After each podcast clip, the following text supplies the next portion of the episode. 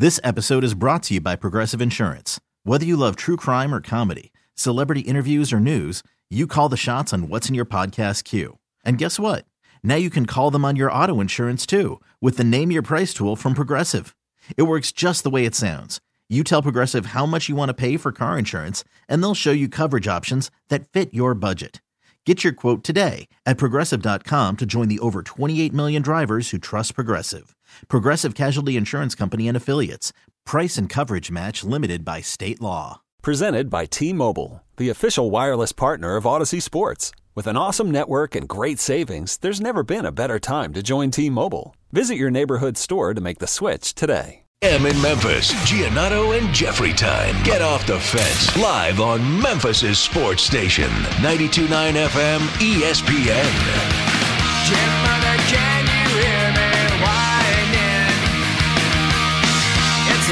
Welcome, welcome, welcome to the Giannotto and Jeffrey Show.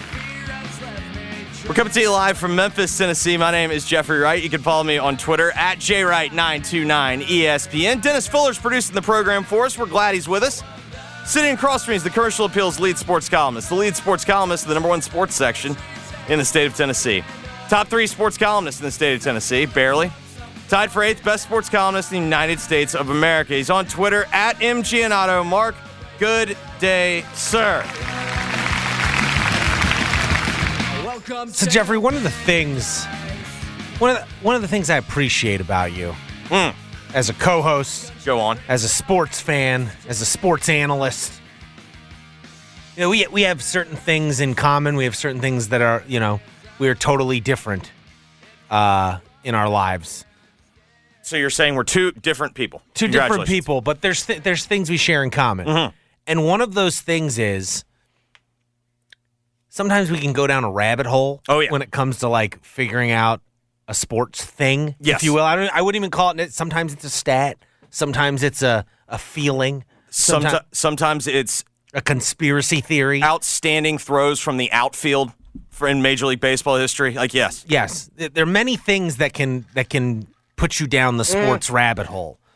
But no question. but it takes a certain type of person to be willing to dive in, you know, really dive into it. Once you see one and you go, you, you know, it's like it's 10 o'clock at night and you're going, hmm, I wonder what it would be like to compare Ja Morant's stats in 10 specifically picked statistical categories compared to the 15 other people who might get all NBA this season in the NBA, who, who have even a remote chance of being an all NBA selection this season. What? Uh, why not? The thing that I would like to tip my Who cares cap, about sleep? The thing I'd like to tip my cap to you about this. Mm-hmm. I'm sure there are plenty of voters out there that take this very seriously. Yeah. I guarantee you, though, you'd be on the right side of the bell curve of an I'd put in adequate of, work. of actual research. Yeah. Of actual research of trying to come up with an answer. Well, I think in the midst of this, Jeffrey, and like what happened was I started doing it, and I was like, I got to see this through, like, and I got to put it in the column. You know, like I wasn't going to do all this and not put it in the right. column. No. Yes. I do think that's another key distinction. When you go down the rabbit hole, there does have to be some type of idea or concept, some type, some type of inspiration. Well, and even honestly, even if it hadn't turned out the way I wanted to, I would have had to put it in the Right. column anyways. or you just end up tweeting it out. Like sometimes I've found when I have stuff like that, since I'm not a regular writer anymore, like that's when you just start like going on a tweet storm. If I'm spending hours in the middle of the night looking up something, it's you're gonna read it. I'm using it on the radio. I'm putting I'm, it out using there. it on the in the Yes. column. And I will say, my sleuthing, if you will, it wasn't really Mm-hmm. Research. sleuthing. It was yeah, Deep research. research. Research.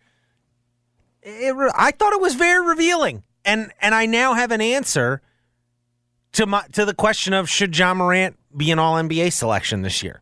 So I think we should. I think we should start off today's show talking about that and the Grizzlies. Well, it's Friday. We start our Friday shows off with what are we going to be talking about coming out of the weekend, and I think you know it's the it's going to be the last week of the regular season when we come out of the weekend, and I think we will be talking about Ja's. I think all NBA will be a discussion as we get into the final week of the regular season nationally. It's already kind of started here because of Ja's contract situation, but I think nationally that's going to be a big topic of discussion because the voters vote like at the end of the regular season. It's not revealed till May or June, but the votes are it's a regular season award, if Correct. you will, all NBA It's Endeavor. not- the postseason is not involved. So um, I'm gonna I'm gonna share my research, Jeffrey, because I feel like in the midst of this research, I came up with a not so it's probably foolproof. Probably not formula for determining. You can pick holes. You can pick holes in it, but tread lightly. Yes, you can. You can pick holes in this formula I've I've come up with. This scoring system, if you will. Very, it's very like Formula One. It's like uh, each of these categories is like a race. Each of these statistical categories, Trying to get points. ranking the sixteen uh, most eligible bachelors, if you will, for all NBA. Um, Mm-hmm. Who's so, the Verstappen? uh, Luka. Luka is Mm. That actually makes a lot of sense. yeah, yeah. Um, and Both kinda pouty. and. Lewis Hamilton is Steph Curry. Not this year. Yeah, you know. Lewis needs a new car, he does need a new car. and he's complaining about it. so we'll start off today's show with that. wolf- Also, Oh, that would be great. Uh, comp of team principals to NBA coaches. Mm. No question, though. Horner, Steve Kerr, right? yes, Both exceptional blowhards Mm-hmm. that are wildly hypocritical, but yet they're also pretty good at their jobs. correct. You you have this begrudging respect for them. Yes. Um, 240 or so, Blake Toppmeyer will join us. We'll get his thoughts. SEC spring football started this week. Um, so uh, he's had he, I think he called in. If you look through his like list of columns that he's written already this week, he's got Hugh Freeze doesn't sound scared of Alabama bully ball. Should he be? We've got Jimbo Fisher's ego is showing again. No surprise there, but what does it mean? We've got He wrote about Hugh again. Yeah. because I think Hugh had his like big press, whatever his like. Spencer Rattler still salty towards uh, the Sooners. Ole Miss quarterback isn't Lane Kiffin's top concern. Listen closely. We got a lot of takes here we got to discuss with Blake. Um, so we'll do that at 2.40 or so. 3 o'clock, we will get into the list. Um, and uh, and then we'll get you our games to watch, Games of the weekend. games of the weekend. And I, you know, I, sus- I I think the Final Four will make the cut. I think it will. I know it's not the sexiest Final Four, but I At think least it'll one make, game. I think it'll make the cut. Um, so plenty, plenty to get to. But let's start with what are we going to what are we going to be talking about coming out of the weekend, and this all NBA debate. And obviously, it's it's of greater importance, if you will, this year for Ja, because it's the difference between like forty million dollars and his max maximum extension. If he gets all NBA, first, second, or third team, he gets a super max. Um, that that extension he signs turns into a super max, and it's like we don't know exactly what it is because a super max essentially twenty five percent of the salary thirty cap. percent of the salary cap. Okay, I believe the the max is Is 25. and then okay, Yes, and the super max is thirty. You Got get, th- and we don't know the exact number of the salary cap for next year yet, but the the the general the thought is it'll be like the difference between like 190 190 million dollar deal and like a 230 million dollar deal for Ja um, if he gets all NBA. Um, so it's important. I asked him about it after the Clippers game Wednesday night, and he was pretty dismissive of it. He like cut me off before I could answer, finish the question, and said like I'm not thinking about it. Like he he really was dismissive of it. Um, does not want to be talking about it, and I can respect that. Um, and um, there are currently. So I looked this up. There are currently nine players in the league on a supermax. gotcha. Um, no, and like Well, I a- guess, and one of those was He's not Westbrook, the only and I think person- Westbrook was cut, so I don't know if his new. Yeah, I guess so. It might only be eight now. he's not the only person. Like Jaylen Brown is in the same situation in Boston, where if he gets all NBA this year, his deal could be um, much larger this offseason um, if he stays with the Celtics. But though I respect Ja for saying, quote, it's not on my mind, bro, which was exactly how he responded to my question uh, initially, then then went on and explained like he's, you know, he's just focused on winning right now. You know, like he, He gave the he gave the right answer. yes. He I was gave- fine with it. I didn't care. He gave the right answer. He also gave an answer that made me go, "I don't believe you." But at the same Well, time, I get what you're. I get the reason why you're saying. it. he gave me an answer that uh, did not discourage me from going and digging and figuring out whether he deserved all NBA or not. Um, so I wanted to know. So what I did, what I decided to do, Jeffrey, was I went and just looking through the stats. Go okay, who are the like 15 other guys who could even have a remote be in the discussion to be all NBA this year along with Ja. Clearly Ja is part of the discussion. I have some guys included in this group of 15 who you might go, they're not there's no way they get all NBA, but I just wanted to have Right. a wide No, I- swath. I, think, I think that's fair. And there might be someone that you were not expecting to be Mm-hmm. on the list, and you're like, I, I think that's that's a good number. and like then and then I added like got all the guards who made the All-Star game, even if they're not in the All NBA Sure. discussion. I said, you know what? They made the All-Star game. Yeah, yeah. So I'm going to put them So here were the names I have. So Ja is obviously one. Then I had Steph Curry, De'Aaron Fox, Luka Doncic, Donovan Mitchell, Shai Gilgeous-Alexander, Damian Lillard, James Harden, Trae Young, Jaylen Brown, Jrue Holiday, Devin Booker, Jalen Brunson, Tyrese Halliburton, Kyrie Irving, and Anthony Edwards. That was my that was my sample, if All you right. will. Sixteen. That's sixteen guys. Who and and keep in mind, only six of these guys will be all NBA. Okay, that's that's the group. And then here's the stats I chose to examine them through. Okay, I went I went both traditional and nerdy advanced statistics. Okay, so points per game, assists per game, rebounds per game, field goal percentage, three point percentage, e field goal percentage, effective, Effective, field goal percentage, player efficiency rating, win shares, value over replacement player, and net rating. Okay. And, and honestly, in retrospect, I should have probably included turnovers in here, like turnovers per game, All right. but I failed to do that.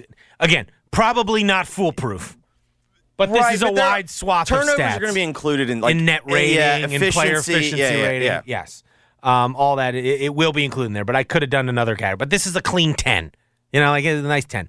So, and then what I did was I just went through it and you know list style, you know, figured out everyone's statistics in those categories, and then ranked them like from best to worst. And so, Did you care about a number of games played? so I have that on here. All right. Here's what I would say about the games played thing. Like the one guy who I think you can go, there's the, the one guy I think you can go. I don't know if he played enough games is Devin Booker. That was the first person that came in Um, He mind. had, but it's not as it's he hasn't played as few games as you'd think. He's only played eight fewer games than Ja. okay. He's played 49 games this year. So he's going to end up probably with like 52, 53 games, probably, I would guess at least. Ja was 57 last year. Ja was 57 last year. You also have Steph Curry is at 51 games right now. Yeah. Ja will play his 58th game tonight, so he's already going to have played more games than last year as of tonight. And then everyone else played has played Lillard. So the other one you could maybe go hmm about is Lillard is at 58 and not going to move up, you know, because he's not going to play again this year. Um, but so what I did is I ranked them in each of these categories, and I go, okay, if you finished first in a category, you get 16 points. Second, 15, and so uh, third, 14, and so on down, and then last you get one point. And then let's see, like in these 10 categories, add up the points and see how these guards stack up. And it was really interesting how it stacked up. So, like, I'll give you Ja's stats, for instance. Ja was um, seventh in points. Um, he was, um, let's see here. What he was seventh in points, um, fifth, fourth in assists, fifth in rebounds, fifth in player efficiency rating, second in net rating but he was also 12th in field goal percentage, last in three point field goal percentage, second to last in effective field goal percentage, uh, and 13th in win shares. So, like, he was like a mixed bag. Um, and if you go through, when you add all this up, here's how it's stacked up the clear two guys with the best point total, if you will, through this formula were Luka Doncic and Steph Curry, tied with 124 points. So they're driving Red Bulls. Yes. Um, then the clear, like, next tier, wouldn't call it the midfield yet. like a clear next tier. Like these They're guys. still they're podium. They're seek, they're podium contenders. know, look, McLaren. Yeah, well, Uh, not anymore. no. McLaren's really bad. This is actually now this year. It would either be you're looking at like Ferrari, but really it's uh, Alonso in the Aston Martin. Okay. Um. Well, Damian Lillard and Shai Gilgeous-Alexander came in at 108 and 106. I love points-wise. this. Damian Damian Lillard feels exactly like Fernando Alonso to me. like that's like the same thing. Like they're they're older than some of the other guys that they're being compared to, like, and they're they're kind of in the back burner. But like when you look at their careers, you're like, yeah, those Mm-hmm. those pretty good, pretty good player. And then in fifth with 97 points was Donovan Mitchell. And I would say, He's would, Charles Leclerc.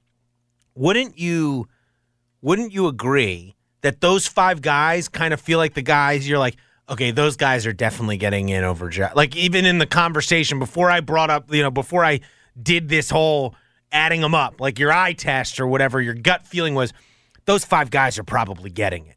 So the only one that I'm a little tapping the brakes on is Lillard. because he's stopped. He's not playing. Right, but he's still gonna he's still gonna end up are- with more games than Steph Curry, and he's averaging thirty two points a game. I think that's probably fair.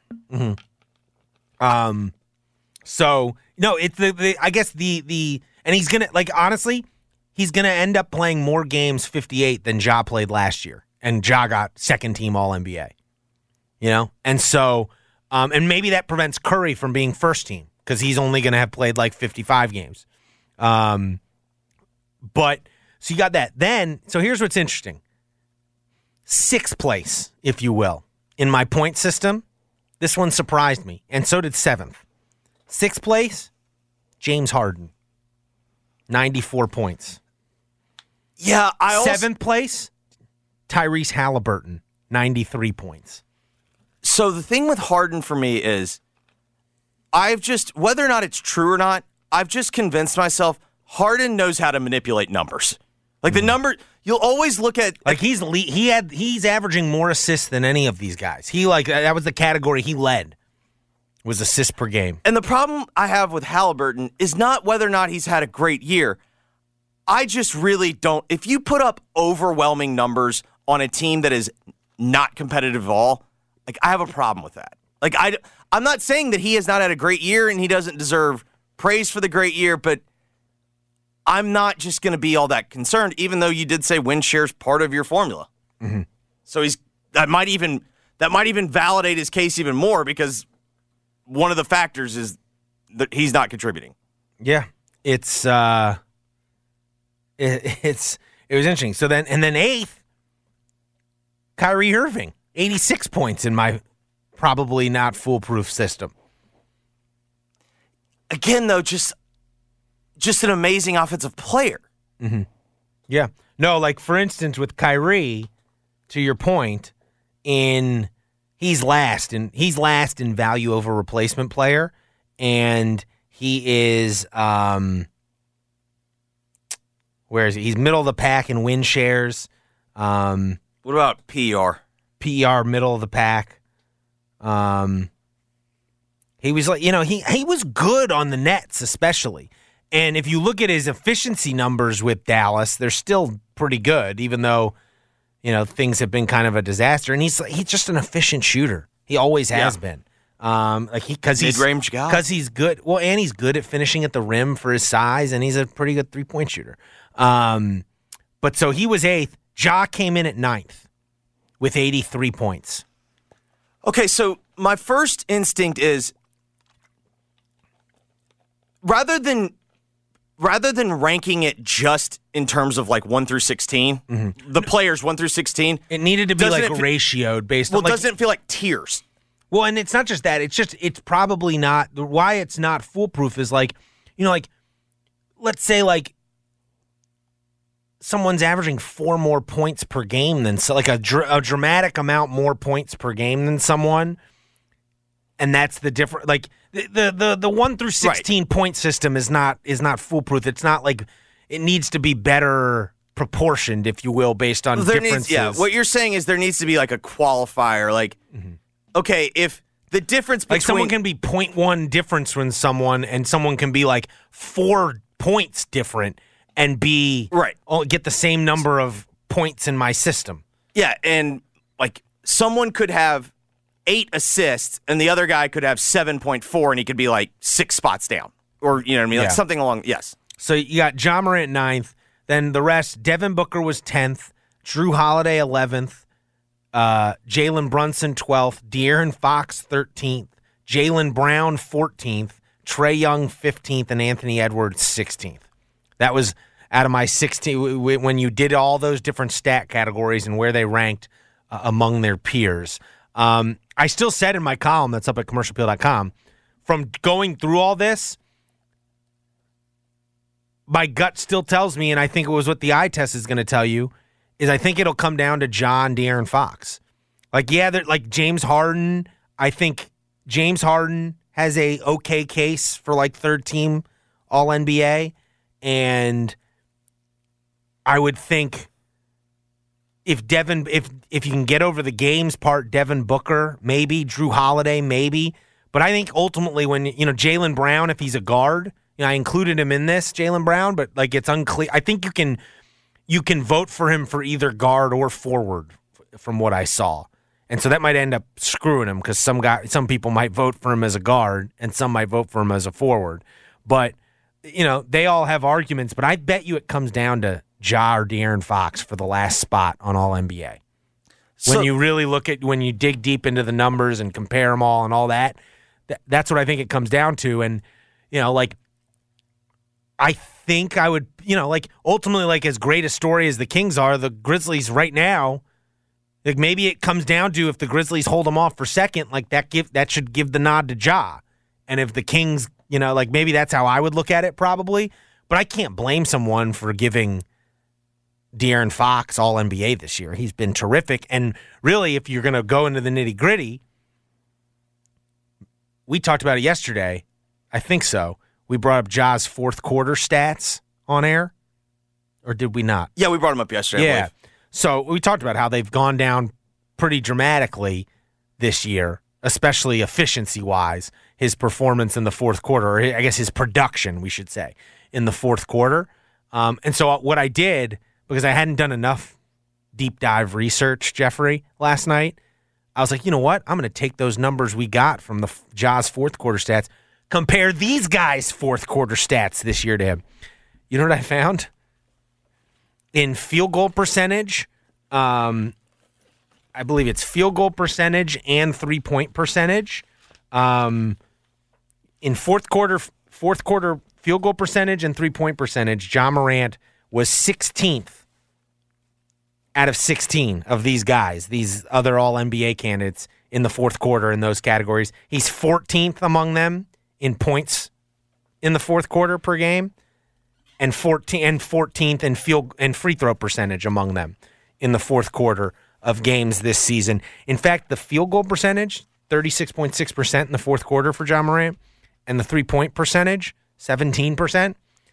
Both marks outside the top 200 guards in terms of fourth quarter shooting percentages in the NBA this year. Like it's not pretty. And so I think all of this is related. And here's why I would say that. In the end, the problem that Ja's like when you when you put Ja's year on paper and compare it to last year, it's pretty similar. The biggest glaring difference is he is not shooting the ball as well as he did last year. And it wasn't like last year he shot the ball particularly well. He's having a really bad shooting year. And I think the other thing that's fascinating to me is is it possible the whole fourth quarter struggle things might be way more simple than we're just you know, it feels like we're we're searching for all these answers. And the reality is the answer might just be teams are daring Ja to shoot in the fourth quarter and they're taking away the rim and Yeah. he's not been able to make them pay. Yeah. That, that I mean, I definitely I know this that didn't that That's They what, it, could- fe- they that's what it get- felt like against uh, they the couldn't Clippers get they the couldn't get stops on on Wednesday. That was the other issue. But didn't it definitely feel like they were daring him? yeah. Well, and Dillon missed some Yes. shots too. Took some bad shots, missed some shots. But regardless, uh, I, I think when I really dive deep into it, because I was doing all this with the thought of you know, because this there's been this discussion since he came back, like, oh, is this, you know, is what happened at the strip club and the eight game suspension, is that going to end up costing him all NBA? And honestly, from all this, I would say no. I don't think the eight game suspension, it like, here's what I should say. It shouldn't be the reason someone doesn't vote for Ja for all NBA. I don't think. Because he's going to have end up playing kind of around the same amount of games as all the other all NBA guys. And like I don't really think what he did at the strip club his performance on the court is what should determine his all NBA status, not the incident off the court. I don't yeah, especially because the team did not flounder without him. You know, like the, every like it's not like the team went into a tailspin because of what he did. And but I would say this, I think when you look at the numbers and you really and you really look closely at the season he's had, like there's a very good argument that he's not been one of the six best guards in the NBA this year. You know, he's he's probably been more like the seventh or eighth best because you know, like ultimately as you put it, he, there, there's there was no.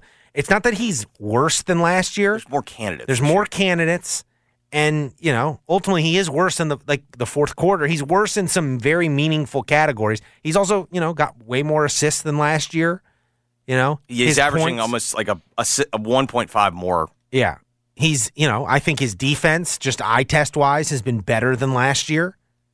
Yeah, I'd say that. You know, I don't think he's a great defender yet, but I think he's better this year. It doesn't feel like he's getting hunted as often as he did last year. Well, and it, it feels like you're getting more effort more often defensively, if that makes sense. Yeah. You know, like he, he's, you know, I don't, and I don't expect him to go balls to the wall like Dillon on every possession. That He's too important on offense to do that. But I, you know, I think he's he's done a better job at like, you know, giving Staying more in front. Yeah, giving more effort on defense. So, um, it's it's going to be fascinating. But I, I I don't think we're going to be talking about Ja Morant as an All NBA player this year. That would be my gut, and it has nothing to do with missing eight games. I think it comes down to, you know, like if I if you had to, if you put a, I think a lot of people are going to pick De'Aaron Fox over him over him. So and I think those other five I mentioned Donovan Mitchell, Steph Curry, Luka Doncic, Shai Gilgeous-Alexander, and Damian Lillard are going to get it. it's a bit of a complicated question because the way that I look at it is his on court numbers left it up to the judges. Yeah. And so, where I could say where I think the incident could hurt him, it does not, to me, a lot of this voting feels like momentum. Like, in the end, part of the argument against Jokic's MVP candidacy is I don't really want to vote for him again. There's, you know what I mean? He has kind of negative momentum. I feel like that incident brought negative momentum to Ja Morant.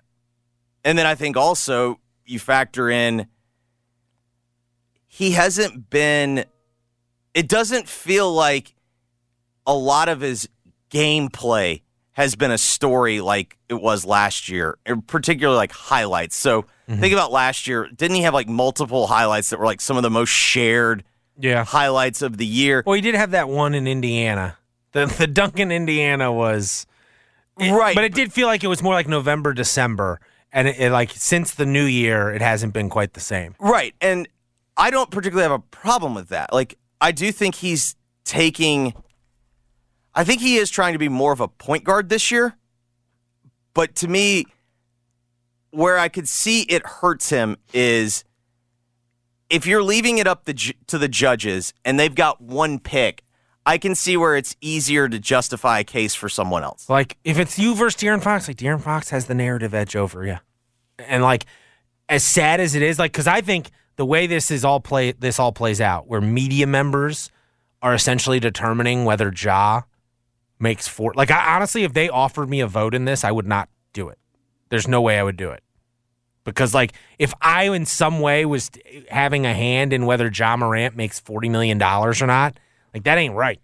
Well, I also think that It should think- be. They should come up with a different system. It should not be media members do it. If if they're going to atta- attach The problem all that I- NBA to these contract stipulations, the media should not be voting on The it. The problem that I have is that if you're going to be someone, like for instance, I'm totally fine with Ryen Russillo and Zach Lowe having a, a vote because I trust that they watch a large portion of the games.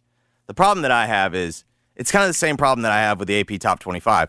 Most of the people that vote in the AP Top 25 are beat writers, mm-hmm. and they basically only watch the team they cover Yeah. or whoever they're playing that night. Well, I think the way the NBA does is they do a certain number. It's almost like It's like TV It's yeah. treated like Congress, though. It's like each market gets a certain Yeah. number of representatives on the the people who are voting for all these end of season awards. House of Reps. Yeah, House. Yeah, that's right. House of Representatives. Congress is technically Um, both. So we'll see. All right.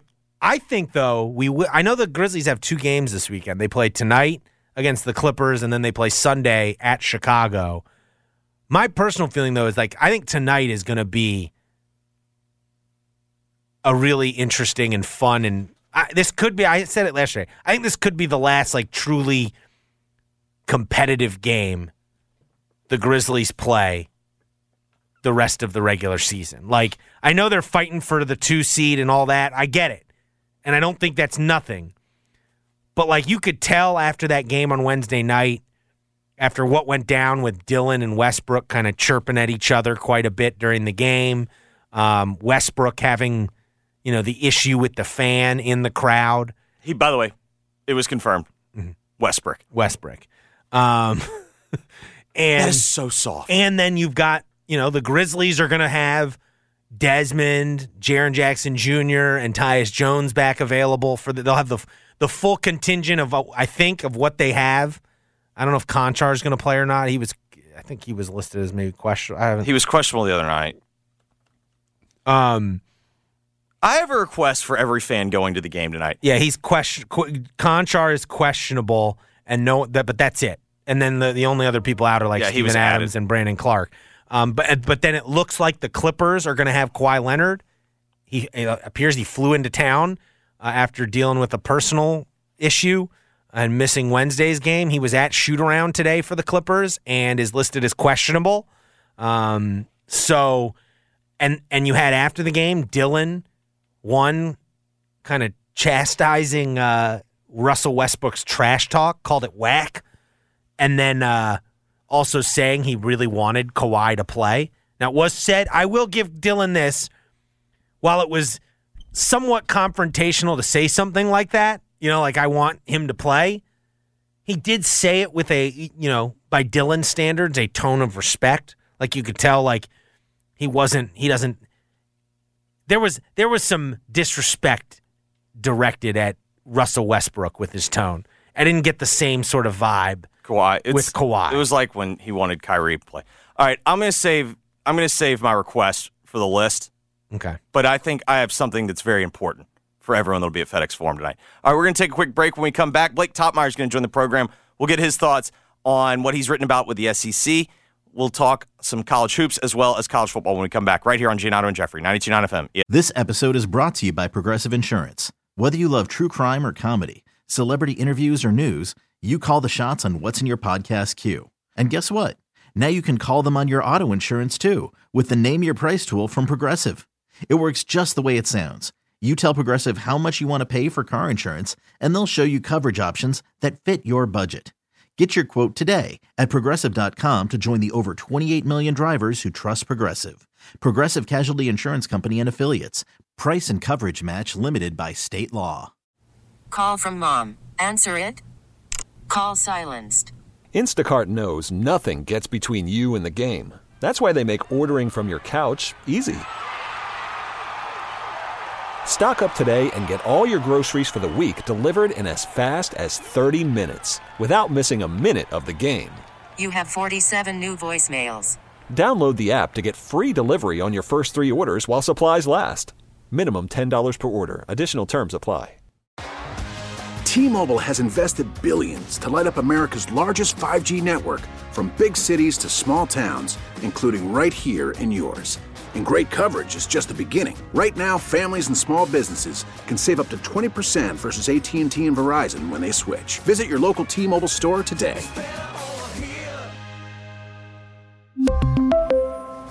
Plan savings with three lines of T Mobile Essentials versus comparable available plans. Plan features and taxes and fees may vary. ESPN. Giannotto and Jeffrey broadcast live from the Red River Toyota Studios. Check out Red River Toyota in Wynne, Arkansas. This hour of G&J is brought to you by the Next Generation 10G Network, only from Xfinity. The Giannotto and Jeffrey Show on 92.9 FM ESPN. The first inning is unpredictable, but you can place a no run first inning wager with confidence at BetMGM. Make a no run first inning prop bet on any Friday MLB game. If only one run is scored in the first, you'll get your stake back in bonus bets up to $20. Take big swings all season long with BetMGM, the king of sportsbooks and official sports betting partner of Major League Baseball. Log into your account or sign up with BetMGM today. BetMGM and GameSense remind you to play responsibly and offer resources to help you make appropriate choices. Visit BetMGM.com for terms and conditions. 21 years of age or older to wager, Tennessee only. New and existing customer offer. Opt in is required. All promotions are subject to qualification and eligibility requirements. Rewards issued as non withdrawable bonus bets. Bonus bets expire seven days from issuance. For problem gambling support, call the Tennessee Red Line 1 800 889 9789. Blake Toppmeyer is the SEC columnist for the USA Today Sports Network. He is on Twitter at B Toppmeyer. His podcast is SEC Football Unfiltered, available each and every week wherever podcasts can be found. Kind enough to join us this Friday. Blake, I was inspired by reading some of your work this week. Who is the best quarterback in the SEC this year? Wow, you you've stumped me. Uh, it's a great question. Um, is it Jayden Daniels? Is it Will Rogers? I don't know. I mean, I, I'm Will's curious in this weird category of like, yeah, like I don't, I, I don't. Is he system? Honestly, is it KJ?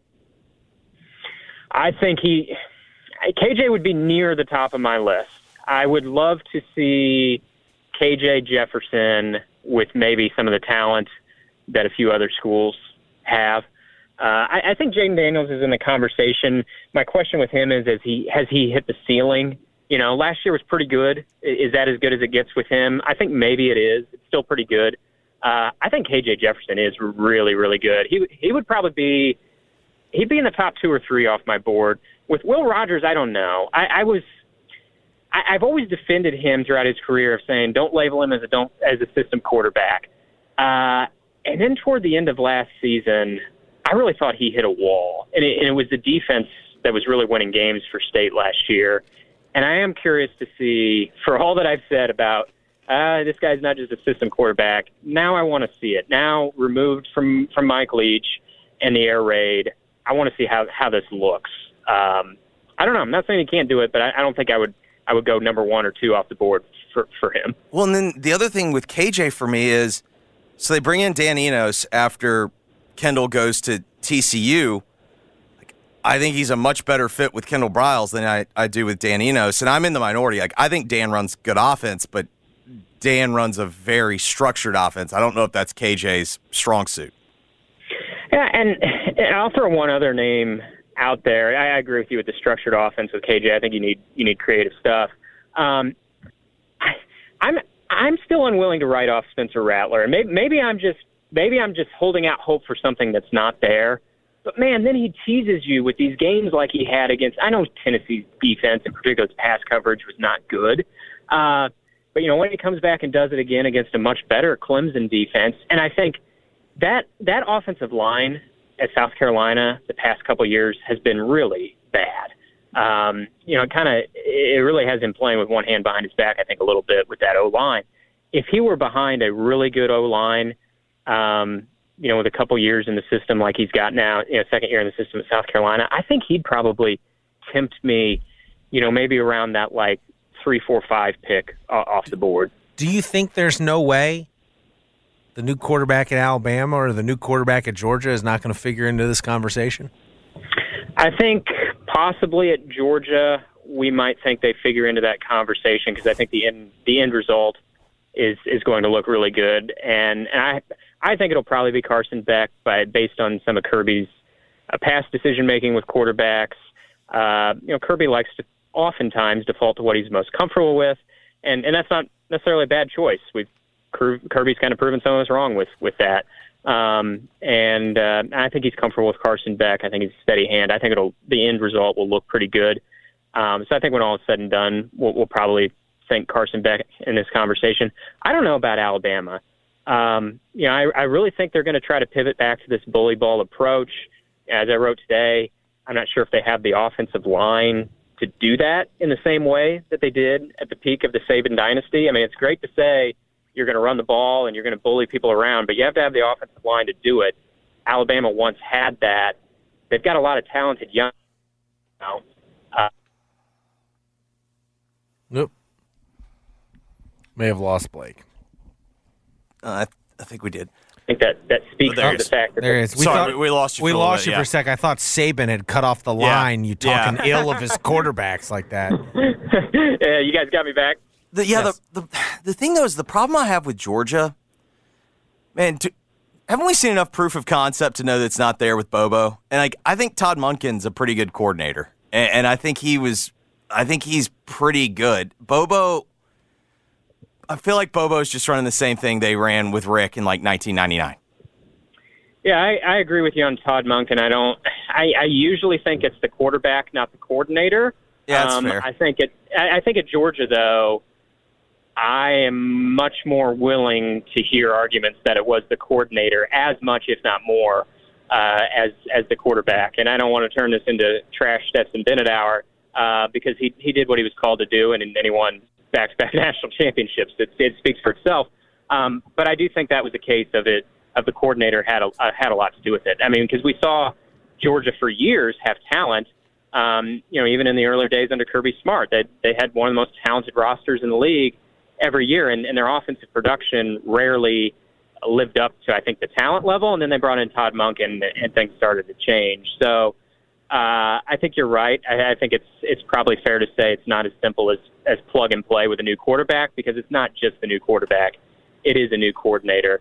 Um, so the, the more I'm talking, guys, the more I think I'm talking myself into some order of KJ Jefferson, Jayden Daniels, and One throw from Joe Milton. Like we're gonna have a highlight from Joe Milton where we're gonna be convinced he's the greatest. Like that. Remember that post pattern in the Orange Bowl where mm. like the ca- the TV camera made it look like it was a classic. Joe Milton was throwing it into the stands like hundred and yards, the- and then the guy snags it right before the end line. You're like, good God, this guy's amazing. Do you know how he he is probably already preparing for his pre-draft workout next year, where he's going to try and throw the ball through the roof of the practice facility after seeing Anthony Yeah. Richardson hit the roof uh, during his pro day throwing exhibition the other uh, yesterday. You and and I think it speaks to the how blessed the SEC has been at that position the last few years. Um, that now I'm kind of, as we talk through this, I'm kind of starting to think like, ah, maybe this is going to be a down year for SEC quarterbacks. Well, if you look at this crop of quarterbacks 10 years ago, we wouldn't have seen this as a down year for SEC quarterbacks. But the last, you know, the last four or five years, I think has, has really warped our expectations for what quarterbacks uh, maybe not warped, but it's just changed our expectations for what quarterbacks should be in, in this conference. Um, and as we talk through some of these guys, I, I just don't know that the position is quite as strong as it's been in, in maybe the last three or four years. And then I think about a place like Auburn, um, where boy, if if it winds up being Robby Ashford or or, or T.J. Finley there, I think it really hamstrings the ceiling for Auburn in year one under Hugh Freeze. Uh, I mean, you juxtapose that with um, with Ole Miss, and and and they got a bunch of options. They don't know who the starter is, but they got Jackson Dart, Spencer Sanders, and Walker Howard. Um, I think I'd maybe rather have any one of those three guys uh, than than what Auburn has right now in its its quarterback room. Um, so it, is an interesting landscape, you know, when we kind of talk through these these quarterback scenarios around the league. Well, when you bring up Auburn, because that, that was where I was going next. So I read Hugh's interview with Ross Dellenger, and then I, I've read your your column in the takeaways. So the thing that's interesting that you mentioned, I am I'm not reporting it, but I'm nearly certain the player that Hugh Freeze said they tried to get and they could, and he went somewhere else. I'm nearly certain it was Spencer Sanders. I, I'm like 95% sure that's that's who the player was. But the thing that's fascinating to me is when you read Hugh's comments, because I agree with your your takeaways, but the thing that really stood out to me, particularly in Dellenger's interview, I don't know if they have the NIL thing ready to go. And I'm very curious if if Auburn is more than just like it's one thing, hey, transition class, like you, you can get it in line. But I'm starting to wonder if maybe Auburn, when when we see the numbers and the like what you're having to pay, like I'm wondering if they can keep up at this level. Well, I, I guess the way Bryan Harsin recruited might might uh, he, might be saying, yeah, preach preach that from the from the tower, right? I Yeah. I, couldn't recruit because of my NIL collective. I, I think that was there was more to it than that. If Hugh can't re- recruit there, if he, if if, Yeah. if he's not able to bring in talent, then I think we would know. You know, it's so hard to know with NIL because um, none of this has to be publicized. You know, it's so rare for us to know the uh, the guard from Miami. His name's escaping me. That that made the, the four hundred thousand dollar NIL deal. Uh, like Pack. it's so rare for us. What's that? Pack. Yeah, yeah, yeah. It's so rare for us to know like the actual details of a deal. That was just, I mean, they like the company announced it, right? Yeah. it was it was kind of strange. Um, and and so you hear all these numbers thrown around. We, we we don't really know exactly who who's got what in their coffers and who's throwing around what. But I do think the proof is in the pudding a little bit because no one will deny that NIL obviously plays a big role not only in recruiting high school prospects, but but I think even probably to a, bigger extent to to landing marquee transfers. And so, if Hugh's not getting it done there on, on the trail within a couple years, uh, I think that would would tell you what you need to know about Auburn's NIL. Because say what you will about the guy, but he knows how to bring in talent. Uh, and my in, in the past has has bent more than a few rules to do it, or staff did anyway. Um, but he can get talent. So if he's not going to get those guys at, at Auburn, then no question you you can you can cast skepticism on their NIL. I, that you know it's it's interesting. You said Spencer Sandler, Sanders was the guy they wanted because I thought the same thing. I had then seen some speculation that maybe it, that meant they wanted Devin Leary, who wound up at Kentucky. Um, I'm with you. I think I think who was alluded to in, in that piece was probably Spencer Sanders, uh, and then I think the other one who was alluded to was was Grayson McCall um, from Coastal Carolina, who I think Auburn also would have liked to have, but um, obviously he stayed at Coastal, and I think if you kind of read the reporting, we can piece that together a Yeah. little bit there. No, the, the thing that was interesting to me, because he had a line in there about he was shocked when he would go into living rooms during the recruiting period, and like that's the whole conversation. And it wasn't even necessarily that he was shocked, it was that he realized, like, at that point, like, well, we can't get any of these people. And so my question is, it's like, okay, I can understand, you know, short term, maybe you didn't have it all, but it's like now he's focusing on that. And I'm sitting there going, hey, man, y'all just pass the hat to get rid of two coaches in Gus and mm-hmm. Harsin. And the same guys that you're passing the hat to are the same guys that you depend on to get players. Well, I mean, they, even fabulously wealthy people don't just have five million like on hand each and every year. Yeah, that I think is is sort of long been athletic directors' fear factor. I think they present it in the wrong way. I think they present it. They pre- athletic directors present it as well. If we're if we're asking all of our boosters to fund fund the rosters, how can we continue to have a women's golf program? Right. Well, I, I- I don't buy that argument, but I do think there's an argument of if we're asking all of our boosters to pay for our bad hires um, when we have to fire them and, and, and pay out these, these crazy buyouts, how can we then also expect them to fund our roster? I think there is something to that. I mean, it's just basic business, right? Uh, I mean, if you're not having to shovel out money to severance payments, that makes you a little more nimble, um, and and you're able to spend your money as a business elsewhere, and and and that's what we got here, right? Is is a business, and and you're right. I, don't- I don't think it is a, is a bottomless a bottomless well of dollars. Um, even even your affluent donors, I think, um, you know, run into a point where they're they're maybe not necessarily they're tapped out. They might still have more funds in the coffers, but they think, you know what? You've been kind of milking me dry here for last Yeah. couple of years. Uh, I want to see if this thing's going to work before I start to invest so much in it now. Well, that starts to put you in a corner because you almost have to have the front end investment for it to work. But I can understand um, the exhaustion after. This episode is brought to you by Progressive Insurance. Whether you love true crime or comedy, celebrity interviews or news, you call the shots on what's in your podcast queue. And guess what? Now you can call them on your auto insurance too with the Name Your Price tool from Progressive. It works just the way it sounds. You tell Progressive how much you want to pay for car insurance, and they'll show you coverage options that fit your budget. Get your quote today at progressive.com to join the over 28 million drivers who trust Progressive. Progressive Casualty Insurance Company and Affiliates. Price and coverage match limited by state law. We really need new phones. T Mobile will cover the cost of four amazing new iPhone 15s, and each line is only $25 a month. New iPhone 15s? Only at T Mobile get four iPhone 15s on us and four lines for 25 bucks per line per month with eligible trade in when you switch. Minimum of four lines for $25 per line per month with auto pay discount using debit or bank account. $5 more per line without auto pay, plus taxes and fees. Phone fee at 24 monthly bill credits for all well qualified customers. Contact us before canceling account to continue bill credits or credit stop and balance on required finance agreement due. $35 per line connection charge apply. Ctmobile.com. Okay, picture this. It's Friday afternoon when a thought hits you. I can waste another weekend doing the same old whatever, or I can conquer it. I can hop into my all new Hyundai Santa Fe and hit the road. Any road. The steeper, the better. Because my all new Santa Fe is available with H track, all wheel drive, so I can hit the trail without a worry in the world. Heck, with three rows and best in class rear cargo space, I can pack the whole family in with all our gear. We've got available dual wireless charging for our phones, so we'll never lose touch with civilization, and we won't lose touch with the primordial power of Mother Earth. So, which is it? Waste the weekend or do something a little more epic? And conquer it in the all new Hyundai Santa Fe. Visit HyundaiUSA.com or call 562 for more details. Hyundai, there's joy in every journey.